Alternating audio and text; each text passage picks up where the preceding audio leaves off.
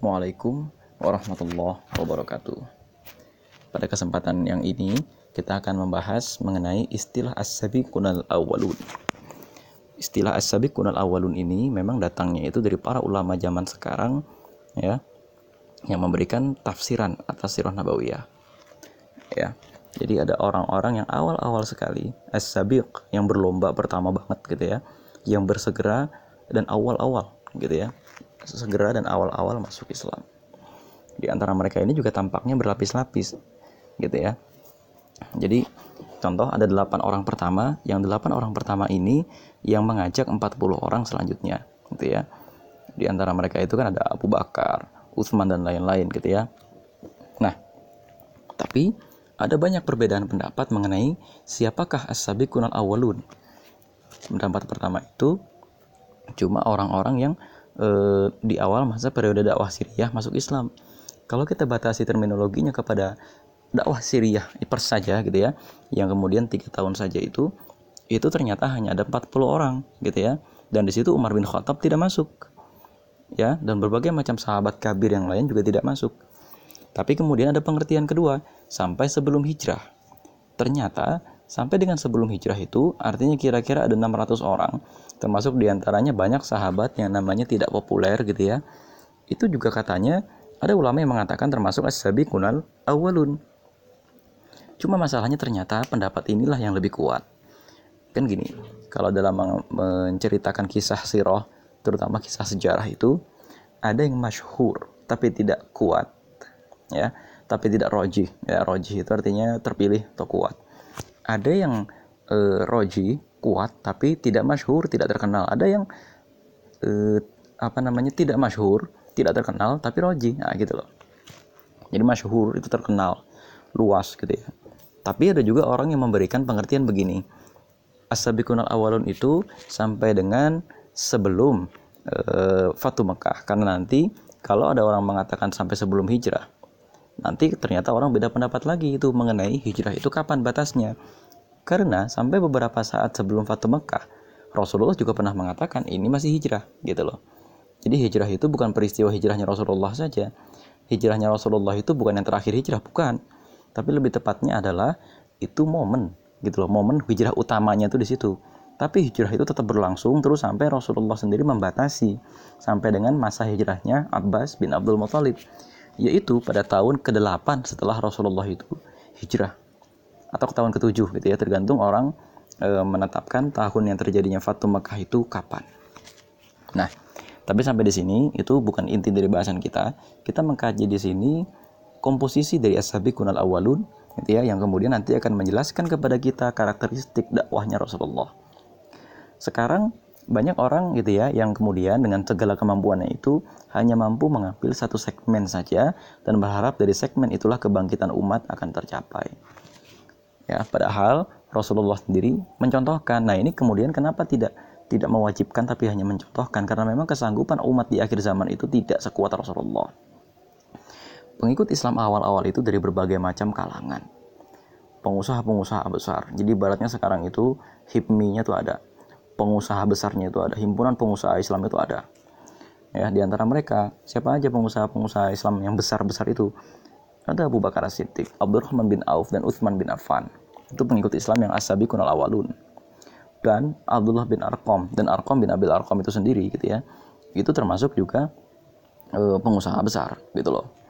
Nanti ada juga dari kalangan mahasiswa terdidik terpelajar Nah, di antara mereka itu juga ada sih yang sudah jadi orang kaya gitu ya, tapi ada juga yang benar-benar aktivisnya. Ya, di antara mereka yang masih muda ini adalah Zubair bin Awam. Dia sudah jadi pengusaha juga. Nah, di antara mereka ini yang juga menjadi e, ibaratnya orang mudanya itu adalah Sa'ad bin Abi Waqqas pada saat itu usianya masih belasan tahun gitu ya. E, di antaranya lagi Zaid bin Harithah, di antaranya lagi yang usianya lebih kecil lagi Ali bin Abi Thalib yang pada saat itu usianya itu kurang lebih masih sekitar 10 tahun. Ya, nggak jauh dari situ ada Asma binti Abu Bakar, anaknya Abu Bakar sendiri. Ya, yang ini usianya itu kira-kira pada saat itu juga belasan tahun. Yang nanti gitu ketika Rasulullah dan Abu Bakar hijrah itu, dia sudah menikah dengan Zubair bin Awam. Ya. Nah, jadi ini agak-agak ini juga ya, agak-agak unik bahwa dakwahnya Rasulullah itu tidak saja menyasar kepada satu kalangan. Nanti ada juga dari kalangan budak gitu ya. Mungkin saja ini adalah teman-temannya Zaid bin Harithah. Sementara dulu dia itu kan budak juga. Ya tidak menutup kemungkinan. Melalui Zaid bin Harithah inilah e, Rasulullah itu mengajak Bilal dan kawan-kawannya gitu ya. Tapi kan begini nih masalahnya. Sekarang itu kalau ada dakwah gitu ya dimulai dari satu kelompok kalangan misalnya mahasiswa. Ini seolah-olah mahasiswa itu tidak bisa atau gagap ketika berbicara dengan kelompok masyarakat yang lain. Gitu loh.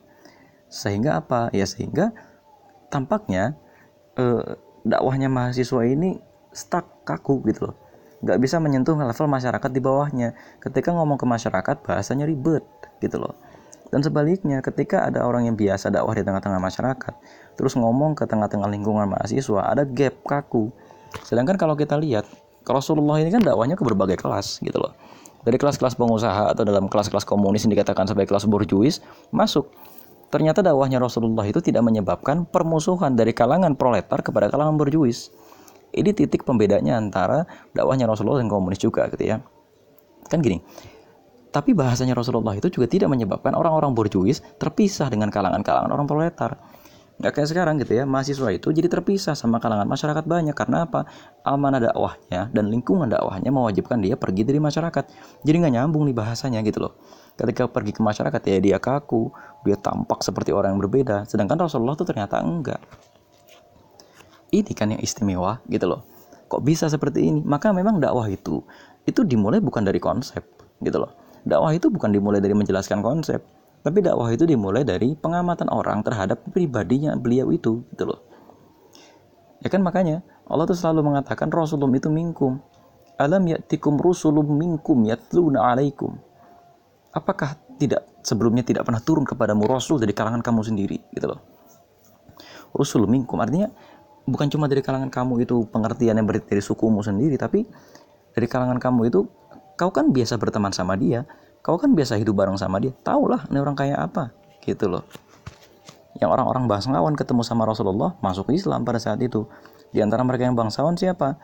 Ya di antaranya Muawiyah bin Abu Sufyan anaknya Abu Sufyan sendiri calon pemimpin Mekah. Gitu kan? Keluarga besarnya Rasulullah sendiri bibi-bibinya itu rata-rata masuk Islam. Abbas ini juga nanti kelak akan masuk Islam. Gitu kan? Hamzah nanti akan masuk Islam. Dan lain-lain. Mengenai persinggungan antara ajaran Islam dengan ajaran komunis ini uniknya gitu ya. Dakwahnya Rasulullah itu kalau memang dikatakan dakwahnya dakwah elitis tidak menyebabkan kalangan borjuis ini semakin jauh dari kalangan masyarakat yang proletar. Ya dakwahnya ini kemudian Rasulullah itu nggak sok-sokan mendidik orang proletar menjadi pengusaha. Nggak juga. Kenyataannya orang-orang yang tadinya jadi petani gitu ya tadinya jadi budak di advokasi contohnya apa? Yang petani itu di Madinah nanti ketika hijrah kebanyakan penduduk Madinah itu kan petani. Korban dari kapitalisme orang Yahudi gitu loh. Orang-orang Yahudi pada saat itu bikin pasar dan memonopoli pasar sehingga apa menyebabkan perselisihan antara orang-orang eh, penduduk asli Madinah itu dengan orang-orang Yahudi. Tapi ketika Rasulullah datang gitu ya, ya Rasul cuma mengembalikan keadilan saja, tidak kemudian menggalang masa agar orang-orang Ansor, orang-orang yang petani-petani itu menyerang orang Yahudi dan menjadi kezoliman selanjutnya. Dan Rasulullah juga tidak menjadi pemimpin diktator gitu loh rezim buruh gitu kan, e, rezim budak gitu ya, rezim buruh, rezim petani yang kemudian ketika petani-petani ini berkuasa jadi zolim juga ujung-ujungnya merampas harta orang kaya dan lain-lain. Enggak juga. Toh karena ketika Rasulullah hijrah itu kan membawa ratusan pengusaha dari Medina. Ini pindah gitu loh ke kota Madinah gitu kan. Ratusan pengusaha dari Mekah ini pindah ke kota Madinah, tapi kelas pengusaha yang dibawa sama Rasulullah itu tidak bentrok dakwah Islam pada saat itu tidak menyebabkan benturan antara proletar dengan borjuis. Ini yang unik gitu loh. Dan inilah yang kemudian menyebabkan tidak juga semua budak itu memeluk Islam. Gitu loh. Ya memang tawaran keadilannya Rasulullah itu real, tapi kemudian memang tidak memberikan janji yang yang konkret gitu loh. Tidak memberikan janji yang sifatnya itu hanya iming-iming belaka bahwa nanti kalau kau masuk ke dalam ajaran ini, kau akan bisa mengambil harta tuanmu karena itu nggak adil juga kan gitu. Ya. Yang pertama, yang kedua, di kota Mekah sendiri, ya Rasulullah juga tidak menyebabkan perlawanan budak kepada majikannya, tidak kemudian agitasi gitu ya, terus mencaplok tanah segala macam gitu ya. Justru Rasulullah itu malah memberikan kesan bahwa jangan menumpuk-numpuk harta. Itu aja gitu loh. dan kepada orang-orang miskin bersyukur dengan lain-lain bla bla bla bla bla bla karena memang misi Islam itu ya bukan pemerataan kekayaan bukan tapi misi Islam itu menyebabkan orang itu berusaha udah itu aja keadilan itu letaknya bukan pada pemerataan bukan karena keadilan itu letaknya ada pada perasaan cukup maka kan kemudian gitu ya nanti ketika proses dakwah jariah itu turun satu surat surat itu namanya surat an-najm yang satu ayatnya berbunyi wa annahu huwa aghna wa aqna Allah yang menurunkan kekayaan dan kecukupan anda-anda yang tidak kaya berarti Anda itu cukup. Terus dari mana datangnya kemiskinan? Nah kan miskin itu kan berarti begini.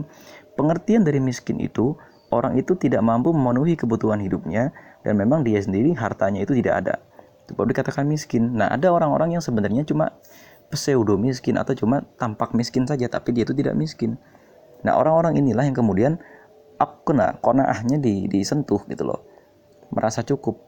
Itu yang jadi soal. Nah ini kan agak rumit gitu ya. Emang kalau ketika dikatakan nanti oleh Haji Misbah gitu ya dan lain-lainnya gitu kan dan di antara lagi Haji Dasuki nanti yang Haji Dasuki ini nanti menjadi utusan Partai Komunis di Konstituante untuk eh, apa membahas dasar negara gitu ya. Mereka berdua sama-sama mengatakan bahwa memang ajaran Islam itu seruannya untuk memerangi kaum kaum borjuis gitu kan dan mengangkat harkat martabat kaum proletar.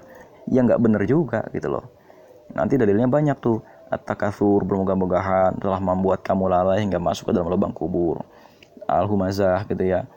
Dan apa surat Al-Maun, anak yatim segala macam itu kan. Tapi kan masalahnya bukan itu. Kalau memang dakwahnya Rasulullah itu memerangi kaum borjuis, mengangkat harkat martabat kaum proletar, kenapa nggak terus ada perlawanan kaum proletar kepada borjuis? Itu kan yang jadi masalah. Itu loh.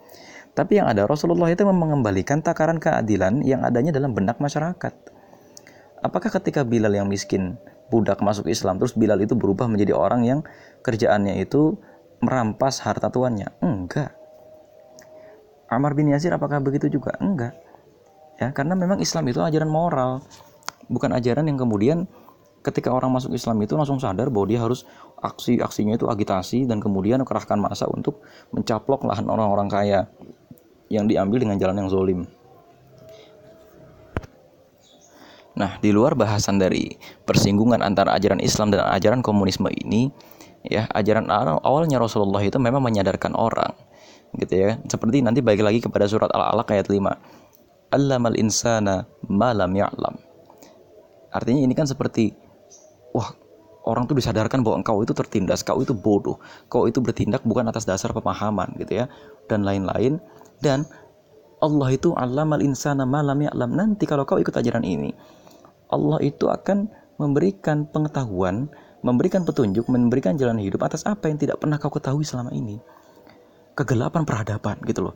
Penindasan dari kaum-kaum yang lebih punya uang, penindasan dari kaum-kaum yang kaya kepada orang-orang yang lebih miskin. Ternyata solusinya bukan pencaplokan lahan, pemberontakan dan lain-lain gitu loh.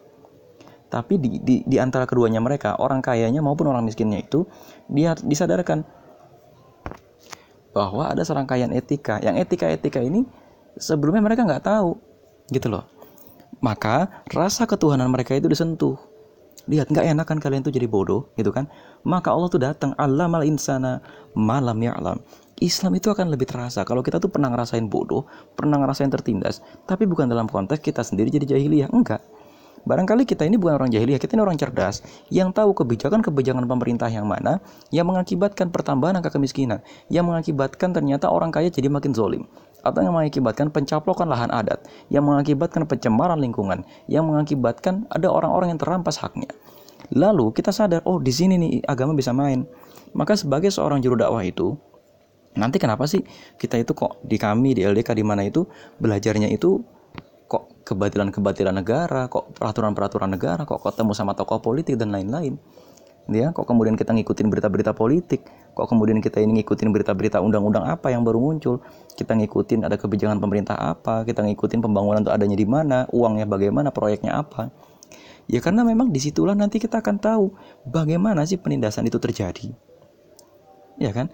Bagaimana orang-orang itu tas takdir gitu loh bikin kebijakan tapi tujuannya bukan itu. Tapi tujuan itu hanya sebatas entah pencitraan entah kemudian dia ini cuma cuma pengen dukungan dari masyarakat tapi kemudian dia tidak memberikan pembangunan yang dibutuhkan oleh masyarakat. Hanya yang populer saja di tengah-tengah masyarakat. Jalan tol itu misalnya kan masyarakat nggak butuh. Kan emang kenyataannya mahal dan lain-lain. Tapi populis enak. Orang kampung lihat wah terbangun ini semua. Falatamung taktir Ingat kau jangan memberi untuk tujuan mendapat lebih banyak. Kau jangan membangun hanya untuk tujuan popularitas. Kepake nggak itu pembangunan? Ya itu loh. Tapi ini luar dari konteks itu gitu ya. Memang kalau orang yang sadar atau paham sekali sirah nabawiyah pada periode awal ini, ya kan memang enak ke situ bahasannya kan gitu. Gitu ya. Jadi ini kira-kira materi dakwah awalnya Rasulullah itu ini Nah, gitu ya. Nanti gitu ya. E, e, selain gitu ya, nanti Rasulullah itu ngomong sama orang-orang kaya juga orang-orang miskin. Ini ditegaskan lagi oleh Solabi dalam kitabnya Fikih Tamkin bahwa karakteristik dakwah gitu ya. Kemenangan dakwah itu baru bisa nanti dicapai kalau sudah menyentuh semua level orang, semua kalangan dan sampai ke ujung kota. Itu aspek pertama syarat-syarat agar dakwah itu dan ya ciri-ciri ketika dakwah itu sudah menang. Dakwah ini sampai ke ujung kota, sampai ke seluruh lapisan masyarakat itu tahu seruan kita itu apa. Otomatis perlu juga gitu ya, eh, apa namanya, meyakinkan orang gitu ya. Sebenarnya inti dari dakwah kita ini apa? Ini perlu kemampuan bicara, kemampuan retorika dan lain-lain. Nah, ini kiranya gitu ya, yang kemudian sekarang ini banyak orang lupa gitu kan. Dan memang ketika nanti Rasulullah menyadarkan ini, ya Rasulullah itu nanti akan menghadapi benturan-benturan. Allah sudah memberikan spoiler Waraqah bin Aufal ketika Rasulullah itu baru dapat surat Al-Alaq dan ketemu sama Waraqah bin Aufal. Waraqah itu bilang, "Nanti kaummu akan mengusirmu." Kaget Rasulullah, kok bisa? Ya diceritain tuh barangkali sama Waraqah.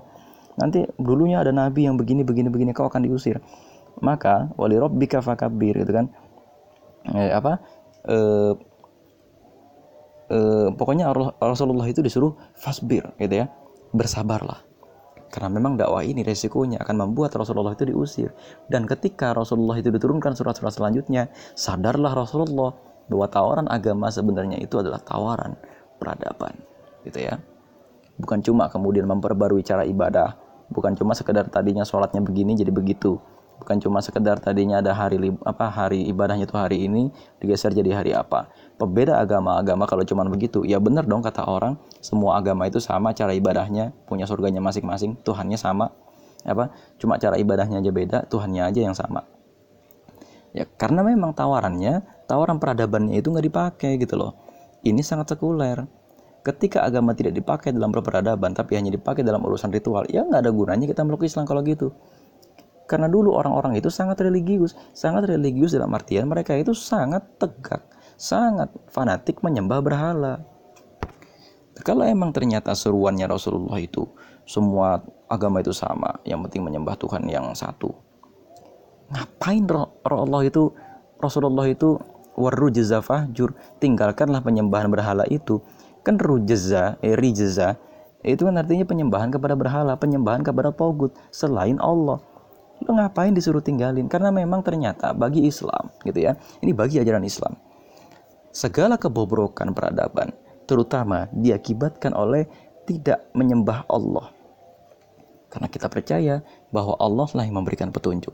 Allamal insana malam ya'lam. Memberikan manusia pengetahuan apa yang tidak dia ketahuinya mengajarkan manusia apa yang dia tidak ketahui termasuk risiko-risiko dari peradaban penyebab runtuhnya peradaban penyebab bangkitnya peradaban. Allamal insana malam ya'lam. Allah yang mengajarkannya kepada manusia. Gitu ya. Allah bisawab kira-kira itu